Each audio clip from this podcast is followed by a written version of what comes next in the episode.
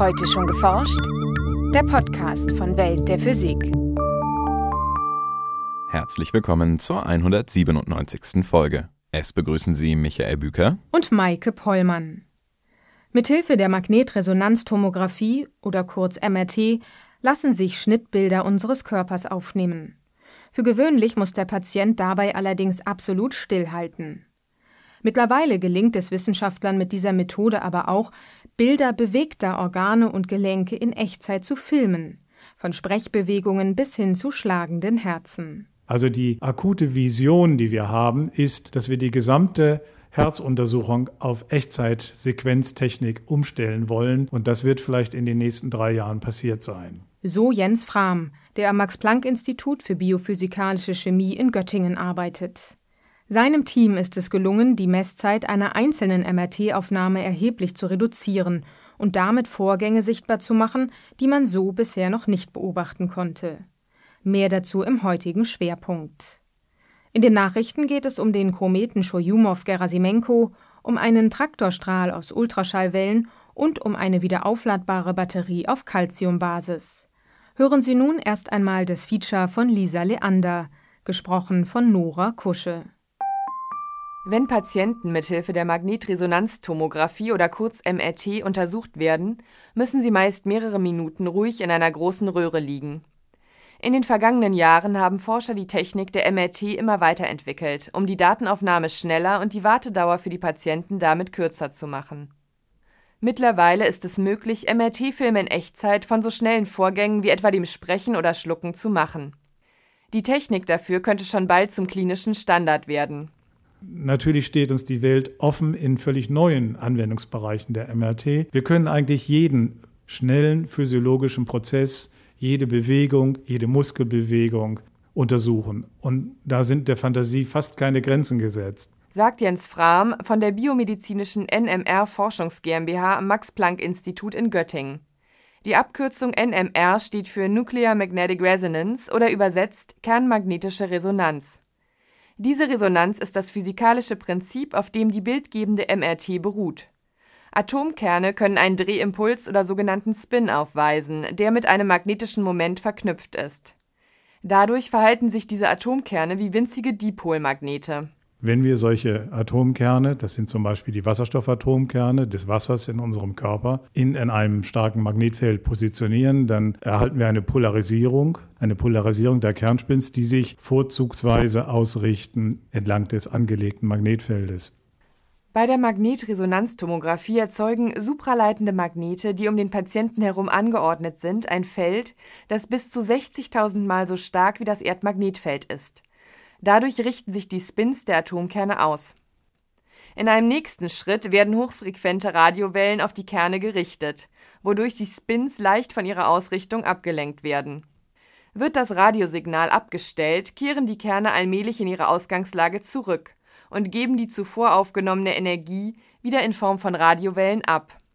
Dieser Messvorgang läuft bei der MRT viele Male hintereinander ab ja, ein MRT-Bild setzt sich eben aus sehr vielen Teilexperimenten zusammen. Diese Teilexperimente sind jeweils ein klassisches NMR-Experiment, also Anregung der Kernspins und Beobachtung des zurückgestrahlten Radiofrequenzsignals mit einer bestimmten Ortskodierung. Und die vielen Teilexperimente sind nötig, weil wir diese mit jeweils unterschiedlicher Ortskodierung aufnehmen, um dann am Ende aus allen unterschiedlich ortskodierten Teilexperimenten ein sehr gut räumlich aufgelöstes Bild zu errechnen.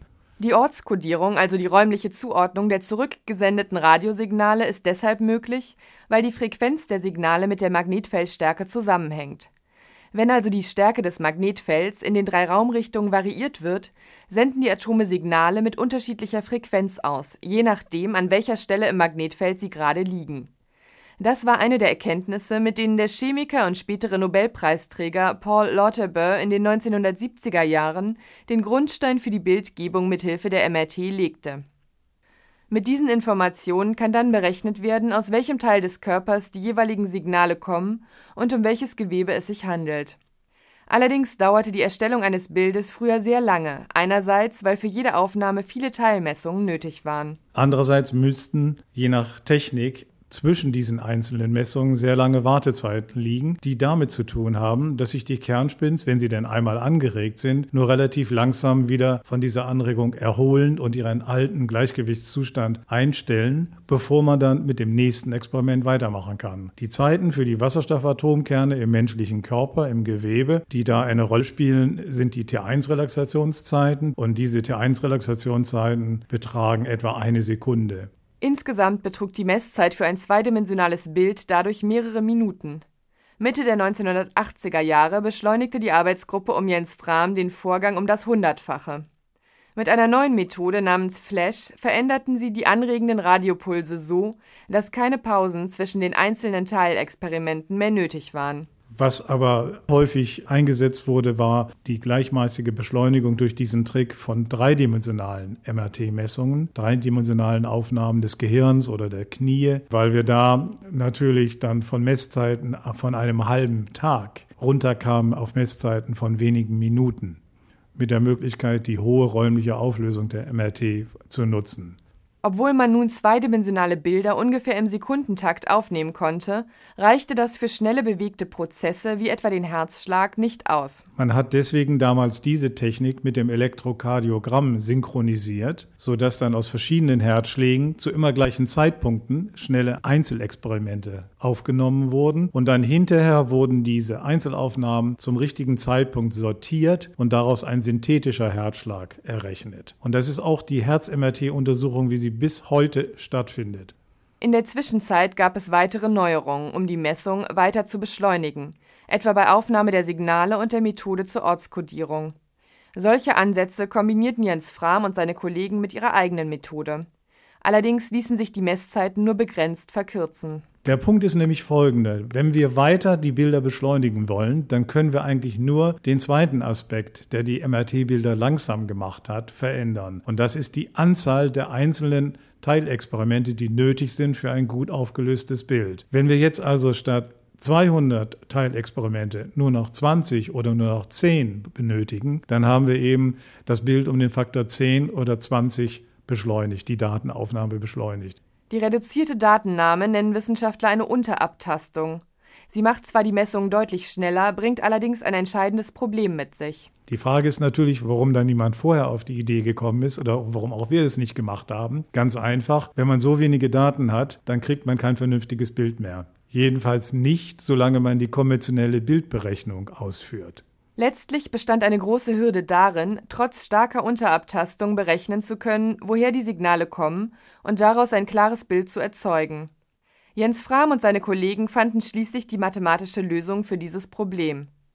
Dabei machten sich die Wissenschaftler zunutze, dass für die Abbildung einer Bewegung viele aufeinanderfolgende Einzelbilder mit großer Ähnlichkeit aufgenommen werden. Wenn man sich das vorstellt, nehmen wir einen klassischen analogen Film einen Filmstreifen und schauen uns die einzelnen Bilder in diesem Filmstreifen an, dann sieht jedes Bild fast genauso aus bei hoher zeitlicher Auflösung wie das unmittelbar vorhergehende Bild. Und diese Ähnlichkeit, die kann man jetzt mathematisch nutzen und damit lässt sich dann auch bei Unterabtastung Faktor 20 noch genau das richtige Bild berechnen mit hoher Qualität wie eins, das eben 20 mal so viel Daten gehabt hat. Werden weniger Daten aufgenommen, steigt allerdings die Rechenleistung, die nötig ist, um die Bilder zu rekonstruieren. Die Arbeitsgruppe um Jens Frahm hat einen Computer mit acht Grafikkarten ausgestattet, damit die Bildberechnung für die klinische Nutzung schneller abläuft. Der Rechner, den wir entwickelt haben, der wird, ohne dass es der Nutzer merkt, als ein Bypass-Rechner diesem MRT-Gerät untergeschoben. Die gesamte Datenarchivierung, Bildspeicherung erfolgt aber nach wie vor auf dem MIT-System in unveränderter Form. Es müssen also keine neuen Geräte angeschafft werden, um die neue Technik zu nutzen, die inzwischen am Max-Planck-Institut und in der Uniklinik Göttingen erprobt wird. Mit ihr kann erstmals der Herzschlag in Echtzeit im MRT-Gerät gemessen werden. Auch wie Blut durch das Herz oder durch andere Gefäße gepumpt wird, können Ärzte so genau beobachten. Aber das Herz ist nicht das Einzige, sondern natürlich steht uns die Welt offen in völlig neuen Anwendungsbereichen der MRT. Wir können eigentlich jeden schnellen physiologischen Prozess, jede Bewegung, jede Muskelbewegung untersuchen. Und da sind der Fantasie fast keine Grenzen gesetzt. Wir fangen an beim Sprechen.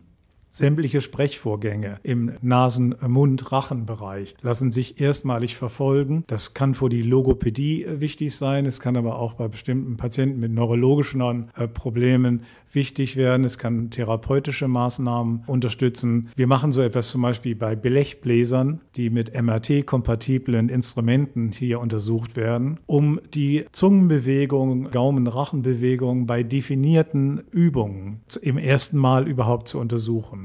Ebenfalls untersucht werden können Patienten, die wegen neurologischer Störungen oder Tumoren im Nasenrachenraum nicht mehr richtig schlucken können. Bisher verwendeten Ärzte in solchen Fällen oft Röntgenuntersuchungen, doch auf den Röntgenbildern sind nur die Knochen und das eingenommene Kontrastmittel zu sehen. Im MRT-Gerät ist hingegen das gesamte umgebende Gewebe sichtbar und als Bolus, also als Flüssigkeit, die der Patient verabreicht bekommt, genügt normaler Ananassaft. Dieser Bolus lässt sich entgegen unserer ursprünglichen Erwartungen in der Tat sogar bis äh, durch die gesamte Speiseröhre zum Pförtnermuskel, also den Mageneingang, verfolgen. Und wenn sich dieser Pförtnermuskel öffnet, auch der Einstrom der Flüssigkeit in den Magen lässt sich visualisieren. Das bedeutet, dass 10 bis 15 Prozent aller Deutschen, die unter Refluxproblematik leiden, dieser ganz einfachen MRT-Untersuchung jetzt zugänglich werden. Und das ist eine zweite Vision, die wir haben, dass in den nächsten zwei, drei Jahren, wenn diese Technik sich verbreitet, in den MRT-Geräten sämtliche Patienten mit einer ganz einfachen Schluckuntersuchung ihren Reflux diagnostiziert bekommen können. In den kommenden Monaten möchte Jens Frahm weitere Universitätskliniken und Forschungsabteilungen mit der neuen MRT-Technik ausstatten, damit diese weiter getestet und klinisch erprobt werden kann. Wenn sie sich bewährt, wird sie für die medizinische Industrie interessant, die die neue Technik standardmäßig bei ihren MRT-Geräten anbieten könnte. Nachrichten in der Gashülle um den Kometen 67P Churyumov-Gerasimenko hat die Raumsonde Rosetta molekularen Sauerstoff nachgewiesen. Wie das internationale Forscherteam in der Fachzeitschrift Nature vermeldete, ist dies für die Wissenschaftler eine große Überraschung. Sie fanden heraus, dass molekularer Sauerstoff nach Wasser, Kohlenmonoxid und Kohlendioxid sogar das vierthäufigste Molekül in der Kometenatmosphäre ist die Wissenschaftler hatten nicht damit gerechnet, über einen längeren Zeitraum eine gleichbleibend hohe Konzentration an Sauerstoff zu finden. Der Grund dafür ist, dass Sauerstoff reaktionsfreudig ist und sich nach gängigen Vorstellungen längst, etwa mit Wasserstoff, zu Wasser verbunden haben sollte. Nur dadurch, dass diese Wassermoleküle durch energiereiche Strahlung aufgespalten werden, hätte sich freier Sauerstoff bilden können, so die bisherige Vorstellung. Dagegen spricht allerdings, dass der Sauerstoff nicht nur an der Oberfläche auftritt, die bestrahlt worden sein könnte, sondern auch in dessen Innerem. Während der Komet sich, wie aktuell, in der Nähe der Sonne befindet, wird durch die Sonneneinstrahlung nämlich ein bedeutender Teil seines Materials gelöst und verteilt sich als charakteristischer Kometenschweif entlang seiner Bahn. Dass die Sauerstoffkonzentration in dieser Gashülle auch in großer Sonnennähe über Monate gleich blieb, verblüfft die Forscher. Da der Komet im Wesentlichen aus Material bestehen dürfte, das aus der Anfangszeit des Sonnensystems stammt, stellen die neuen Erkenntnisse laut den Wissenschaftlern bisherige Vorstellungen von der Bildung des Sonnensystems in Frage. Ein neues Modell müsste den jetzt nachgewiesenen Sauerstoff im Inneren eines Kometen erklären können. Nicht nur in Science-Fiction-Filmen, auch in der realen Welt experimentieren Wissenschaftler mit sogenannten Traktorstrahlen. Einem Team aus Spanien und Großbritannien ist es nun gelungen, kleine Gegenstände mit Hilfe von Ultraschall in der Luft zu halten, zu bewegen oder rotieren zu lassen. Das berichten sie nun in der Zeitschrift Nature Communications. In bisherigen Experimenten, in denen Gegenstände mit Hilfe von Schallwellen frei schwebten, mussten die Objekte von den Quellen der akustischen Signale umschlossen sein. Das schränkte jedoch die Bewegungsmöglichkeiten ein. Im aktuellen Experiment kommen die Ultraschallwellen nur aus einer Richtung ausgesendet von 64 Mini-Lautsprechern. Mit diesem Aufbau konnten die Wissenschaftler drei verschiedene Formen eines akustischen Kraftfelds erzeugen, das dann als Traktorstrahl wirkte, mit dem sich die Objekte gezielt manipulieren ließen. Das Forscherteam verspricht sich von seinem Aufbau unter anderem neue Anwendungen in der Medizintechnik. So könnten sich beispielsweise Medikamentenkapseln kontaktlos innerhalb des Körpers bewegen lassen. Mit einem ersten Prototypen hat ein internationales Forscherteam gezeigt, dass wieder aufladbare Batterien auf der Basis von Calcium möglich sind. Die heute auf dem Markt üblichen Akkus arbeiten zumeist mit Lithium-Ionen. Calcium bietet den Vorteil, dass es wesentlich häufiger vorhanden ist als Lithium und somit günstigere Batterien ermöglichen könnte. Zudem sind Calcium-Ionen doppelt elektrisch geladen, während Lithium-Ionen nur eine Ladung tragen. So wäre mit Calcium-Akkus auch eine größere Ladungsdichte denkbar. Um Aussagen über die Markttauglichkeit des neuen Batterietyps zu treffen, ist es allerdings zu früh. Mit dem Prototyp gelang es den Forschern erstmals, den Calcium-Akku über 30 Ladezyklen aufzuladen und wieder zu entladen. Das war's für heute. Bleiben Sie wissenschaftlich und laden Sie uns auch nächstes Mal wieder herunter. Welt der Physik wird Ihnen präsentiert vom Bundesministerium für Bildung und Forschung und der Deutschen Physikalischen Gesellschaft.